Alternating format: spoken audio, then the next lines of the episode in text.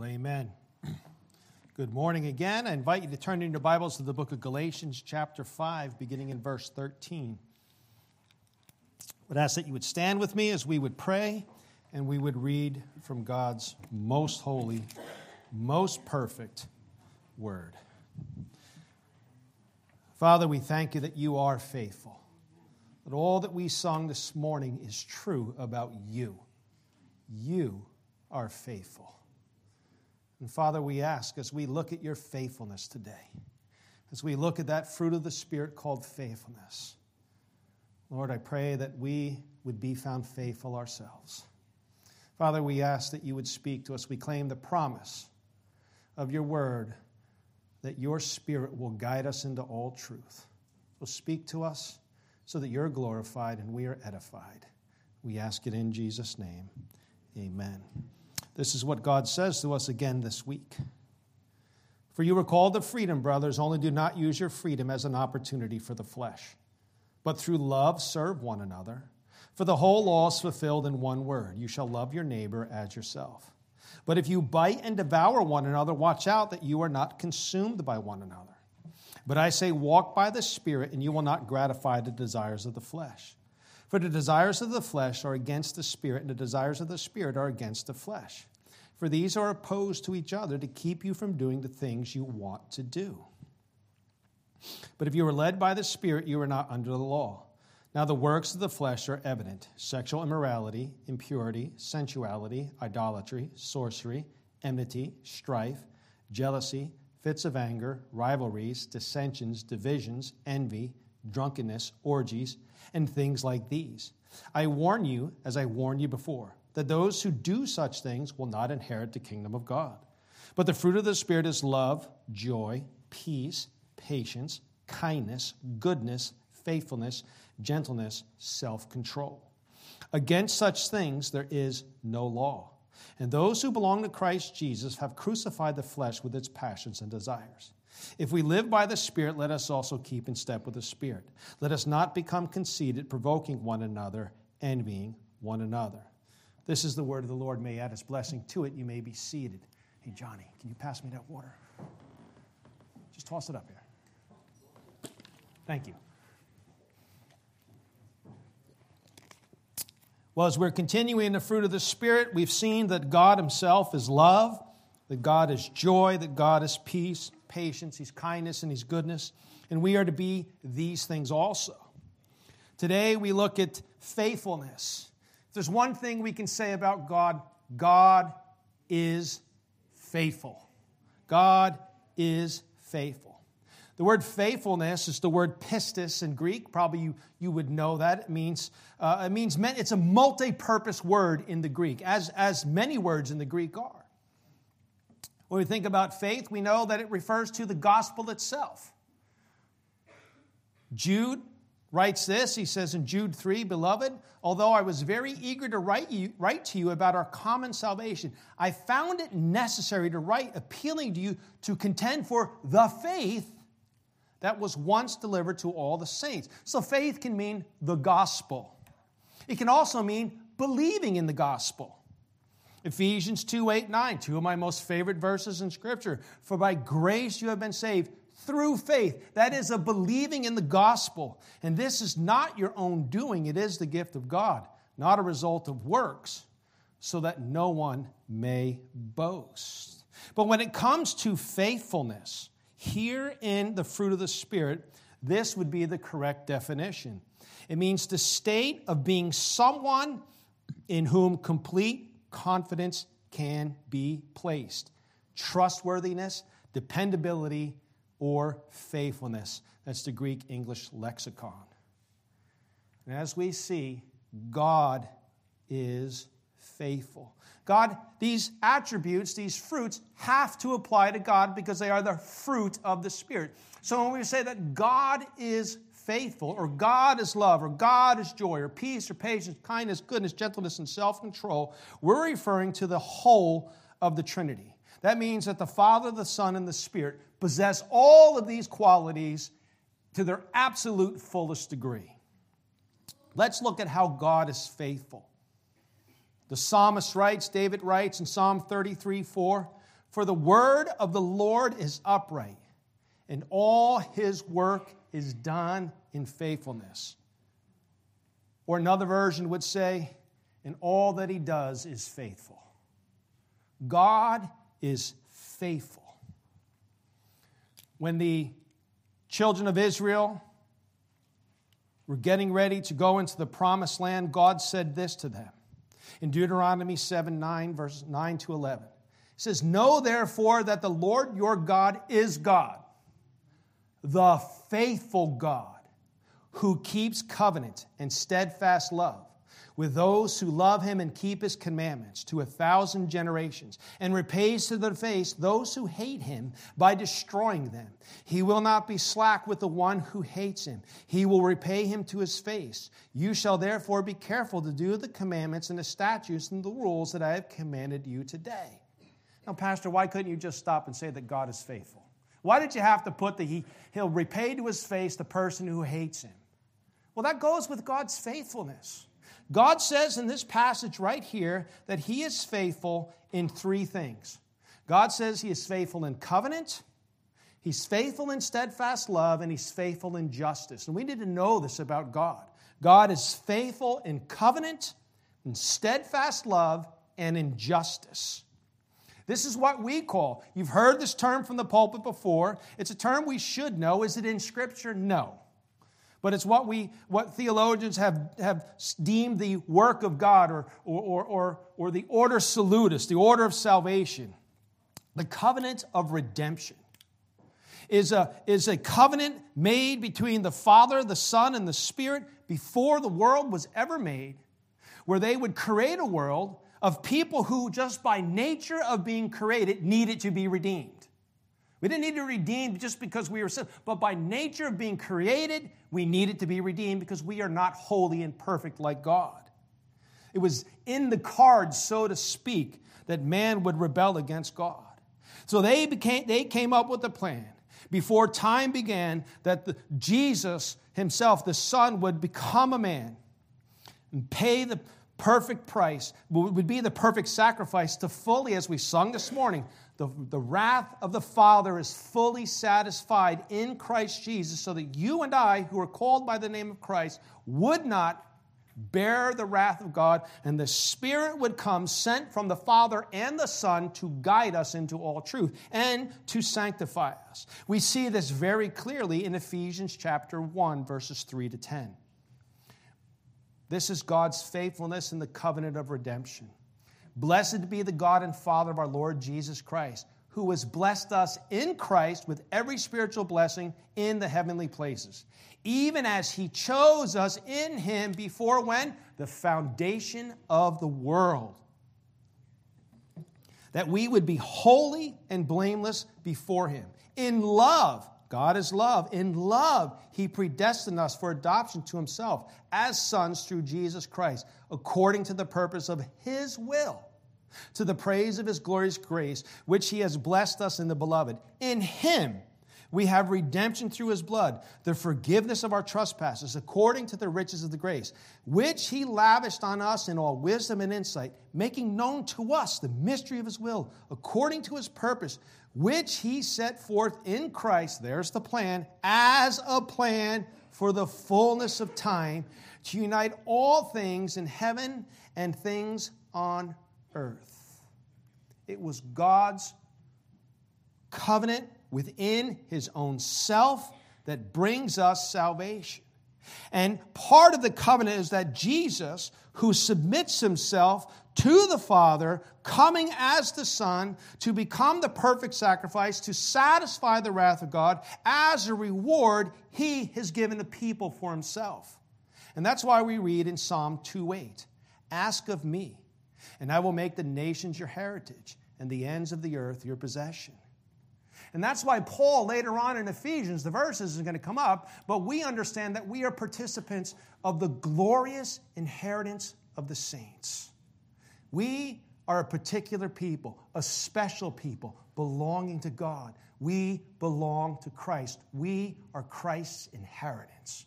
What an incredible, humbling thought to think that you are a gift to Jesus. You ever think of it that way? That's how it works, folks. We are a gift from the Father to Jesus. And that's why Jesus says in John 6 37, all that the Father gives me will come to me.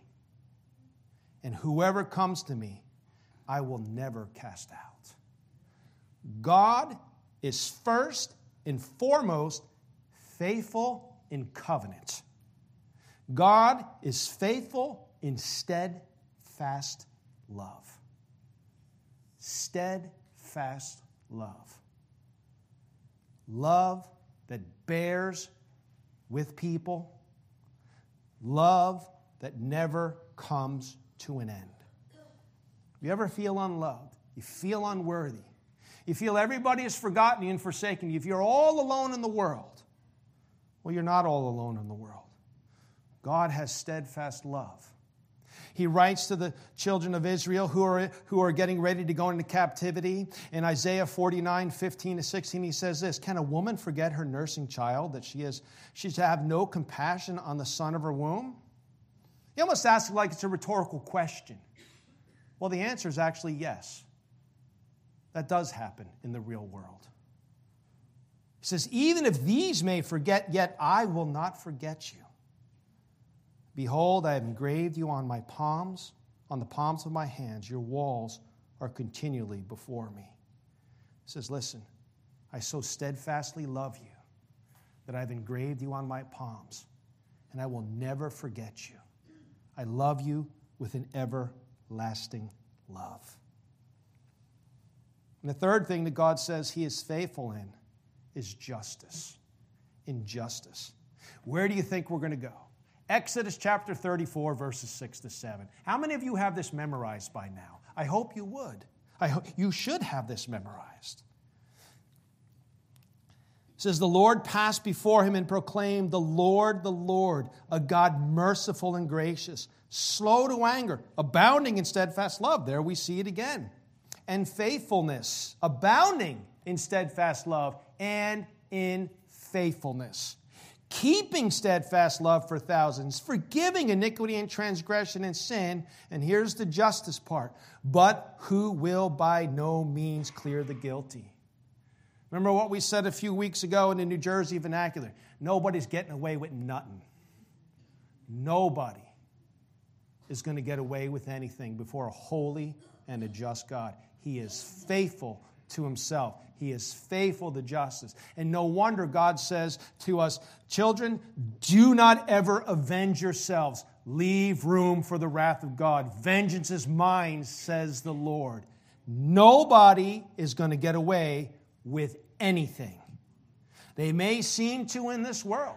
Great injustices have been done to many people, millions and millions of people. Injustice has been done to them. And, and the perpetrators seem to get away from it. Oh no, one day they will stand before the great white throne of judgment and they will face a holy God. And they will pay.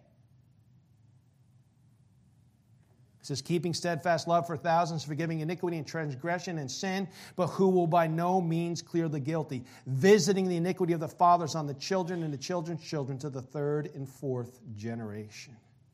It's not that God's going to make the children pay, but what he's saying is, is if someone is going to go in a wicked way, that that has generational effects.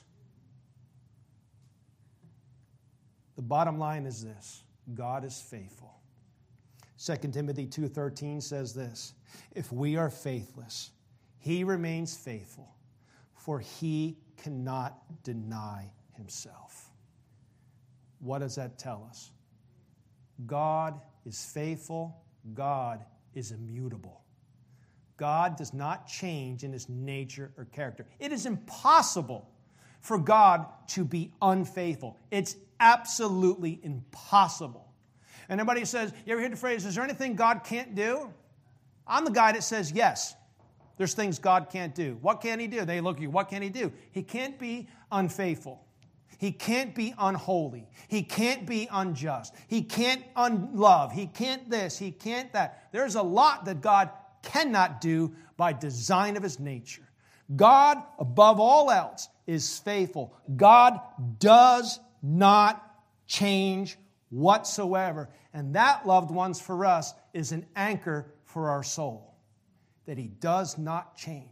I remember this. The, the truth of this just hit me so profoundly after 9 11. Many of you know that before I was a pastor, I was in construction and I was working down at Ground Zero.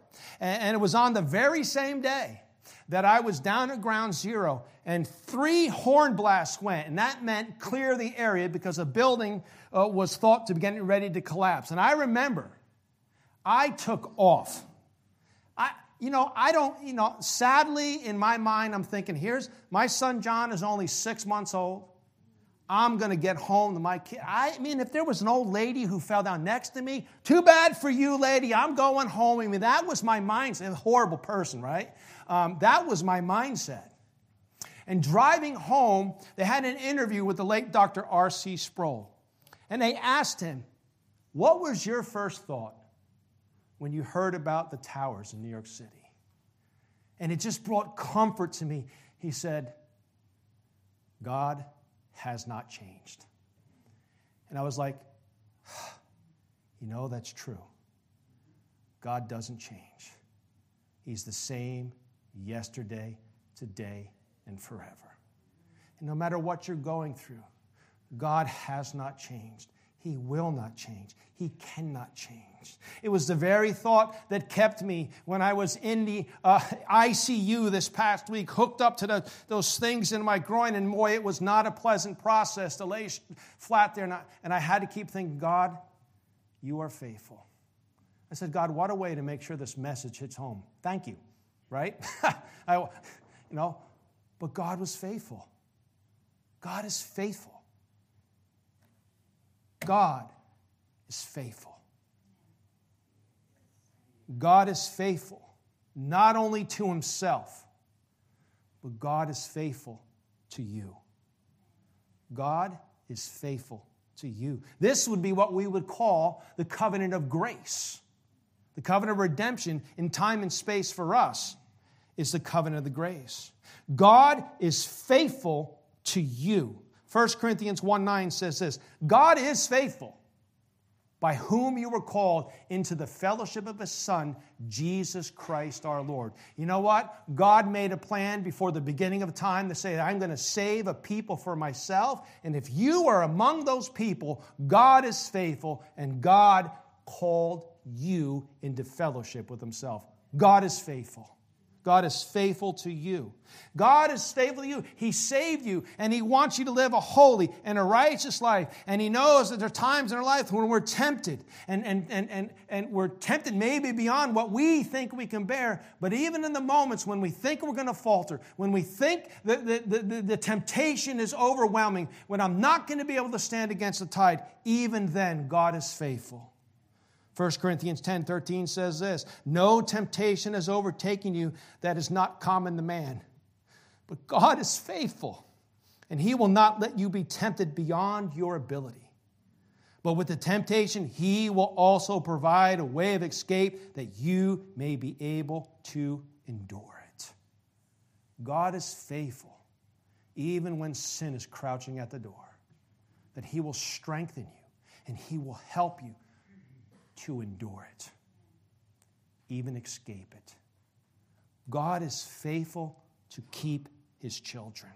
God is faithful. Even if we succumb to the temptation and we sin, and all sin is raising our fist in God's face and telling them, you know what, you're not God, I am. And even when we do that, when we've fallen into it, and all of us have, not a single one of us can say, I have not sinned. Because if we say I'm without sin, then you know what the Bible tells us? What do we call God? A liar. God is not a liar. But even if we sin, even then, God is faithful. 1 John 1 9. If we confess our sins, He is faithful and just to forgive us our sins and to cleanse us from all unrighteousness. God is faithful even when we sin. God is faithful in that He promises that He will establish us and guard us from the evil one. 2 Thessalonians 3 3. But the Lord is faithful. He will establish you and guard you against the evil one. What does God promise He will do? Establish you and guard you against the evil one. Does that mean I sit back and I do nothing? No. Absolutely not. You know what that means? That means that we also need to be faithful and that we need to put on the armor of God of which He provided, and we need to stand against the wiles of the devil, and we need to work out our salvation in fear and trembling. And when we do that, God will establish us and God will guard us against the evil one. And even to be able to stand with the armor of God, God strengthens us for that. He is so faithful to us. God is also so faithful that He knows that if you have been laboring for the Lord, you're serving faithfully in the church, you are just a faithful witness of Christ Jesus, He says, I will not overlook that. Hebrews 6:10 For God is not unjust so as to overlook your work and the love that you have shown for his name in serving the saints as you still do. I look back on my life and I'm a little five year old kid at Birchwood Heights Chapel in Randolph, New Jersey. And I can think and I can see, and I could, I probably have somewhere, maybe I still do in the attic stashed away, a little Bible that Mrs. Rush, my faithful Sunday school teacher, gave me. I'm 53 years old. And yet I remember faithful saint. Your children will remember the faithfulness of Pat Lane, of DJ Abamont, Sue Santos, John Oach. Faithfully serving. You should instill in your children how blessed they are that there are faithful servants in God's church. We are blessed. God will not overlook. Sometimes I know in ministry it seems like, what's the point? What's the point? All I got is a bunch of complainers. Nobody's ever happy. Can't ever do anything right. That's other pastors. I don't say that. Because I can't say that. I'd be lying if I said that. I'm overwhelmed. I'm in a hospital bed and I know I'm getting text and I'm getting email. We're praying for you, Pastor. We love you, Pastor. God will not forget your labor for Him. Whether it be in the workplace, whether it be in the church, whatever it is, God is faithful and He will reward. Why? Because God is faithful in this. He doesn't use the word faithfulness, but it is certainly implied in the verse. Paul, writing to the church in Philippi, says, This is one thing that I am confident of. And I am sure of this, I am confident of this, that he who began a good work in you, parentheses, will be faithful to bring it to completion at the day of Christ Jesus. God is going to see you to the very end. He's going to see you through to the end. And at the times when you walk through the valley of the shadow of death, He is there with you. When you're riding on the mountaintops and you're living life and life is good and you feel like, I don't know, He's right there with you. I will never leave you, I will never forsake you. God is faithful. Now, here comes the stick. Are we faithful? It's a great question to ask ourselves. Are we faithful? Are we faithful in reading, prayer, study, family, church, work? The list can go on. Are we faithful in giving? Does God need your money? Absolutely not. God just doesn't want money to have a hold of you. Are we found faithful?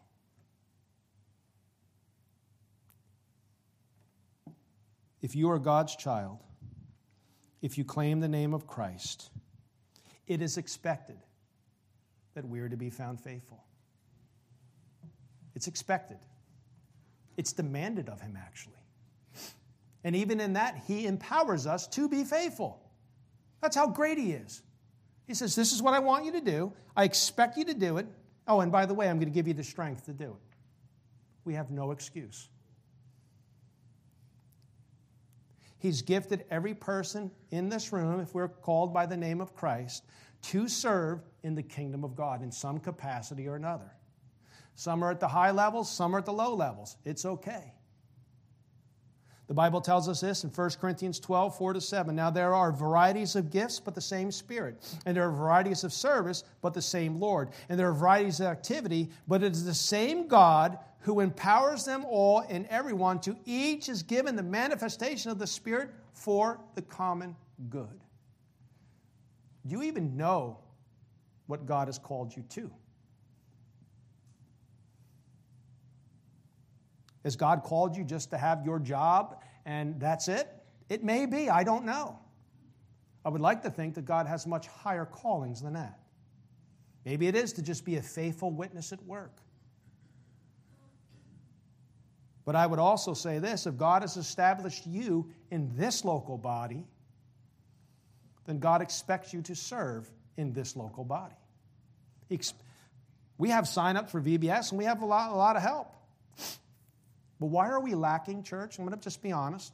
Why are we lacking for help in the nursery? Why are we lacking for help in Sunday school aides? I, I, don't, I don't get it. I don't understand.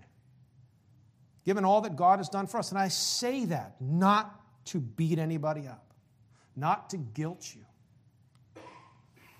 but to get us to say, hey, are we faithful? We've amen up to now all that God is faithful to all that He's done. And God says, Hey, can you give an hour on a Sunday? Why is it that we're not packed out on Wednesday night for Bible study or community groups or couples group or what? You know, you know, get what I'm saying? I get it. We can't be at everything. Not expecting you to be at everything.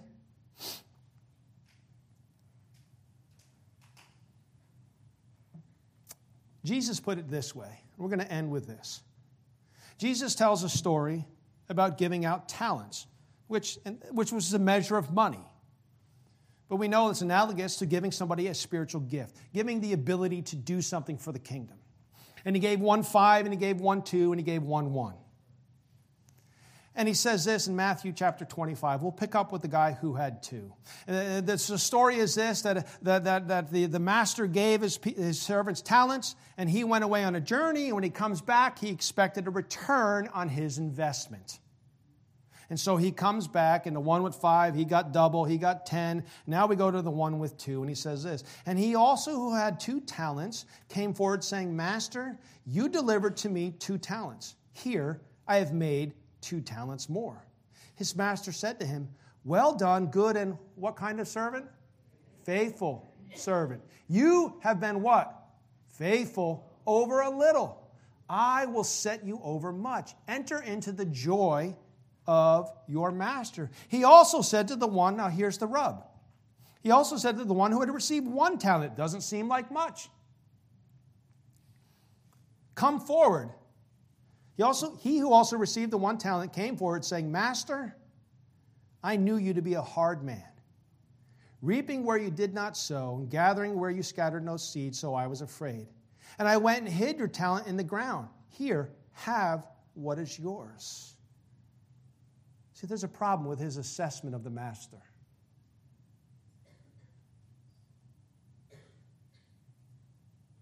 He was motivated out of fear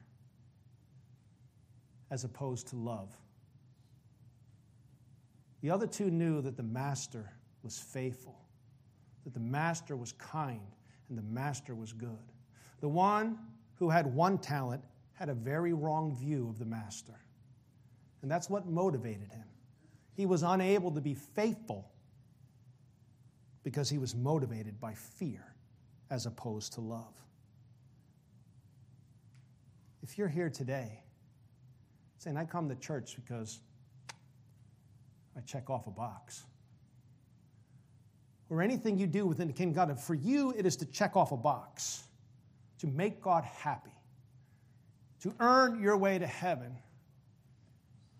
And loved one, I will tell you right now, you are going down a very dangerous road, a road that will end in eternal death, a road that will not end in the joy of your master, but a road that will end in the gnashing of teeth, apart from the presence of God forever. Listen to what Jesus says. But his master answered him, You wicked and slothful servant. Slothful is another way of saying unfaithful. You wicked and slothful servant. You knew that I reap where I have not sown and gather where I scatter no seed. Then you ought to have invested my money with the bankers. At my coming, I should have received that which was my, my own with interest. So take the talent from him and give it to the one who has ten talents. For everyone who has will be given more, and he who has an abundance, and he will have an abundance. But from the one who has, has not, even what he has will be taken away. And cast the worthless servant into the outer darkness, in the place where there'll be weeping and gnashing of teeth. Oh, Pastor, it was all good up till now. Jesus expects us to be found faithful. He empowers us to be faithful. He has given us everything to be faithful. The challenge for us is to ask ourselves, in all honesty, before a holy God, in prayer, ask yourselves, God, do you find me faithful? Because, God, I want to be faithful. And if you seek after the Lord as seeking after fine gold and fine silver, you will not be disappointed. You will be rewarded in ways that you never, ever imagined before. One of the things that God says that in the last days, Judgment is going to begin within the church. I personally believe that means God is going to weed out the unfaithful out of the church. Because in the end, Scripture tells us that the ones who endure to the end will save their lives. If we are not found faithful, the small thing of which God has entrusted us, whatever makes us think we would be able to endure real suffering for Christ. It's just not going to happen. We'll jump ship real quick. But if we're found faithful in the little things, Jesus promises he'll set us over much. And notice the wording that Jesus uses enter into the joy of your master. See, Jesus himself is our reward.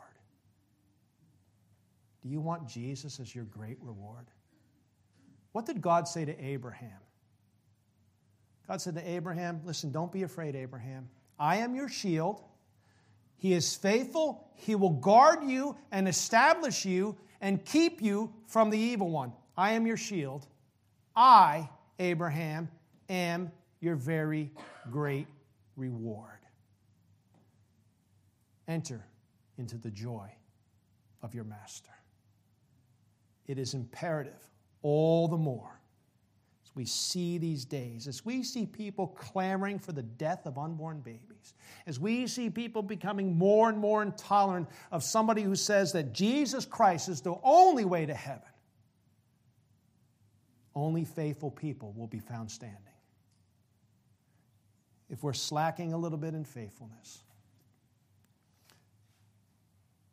Let's ask God for forgiveness. And let's get to work. And let's be found faithful. That's God's admonition. It's not a beatdown. Trust me, it's not. It's what Scripture asks us to ask ourselves Are we faithful? Have we been found faithful? Will we be found faithful? By God's grace, we will be found faithful, I hope. Father, Thank you for empowering us and strengthening us. Thank you that you are faithful. Help us, Lord God, to be found faithful. because we love you, because you've been so good and so kind to us. You've withheld no good thing from us. You've come through for us time and time and time again. And so, Father, help us to be found faithful. Help us to cultivate the fruit of faithfulness. For your glory and your glory alone, we ask it. In Jesus' name, amen. Let's stand, let's close in a song.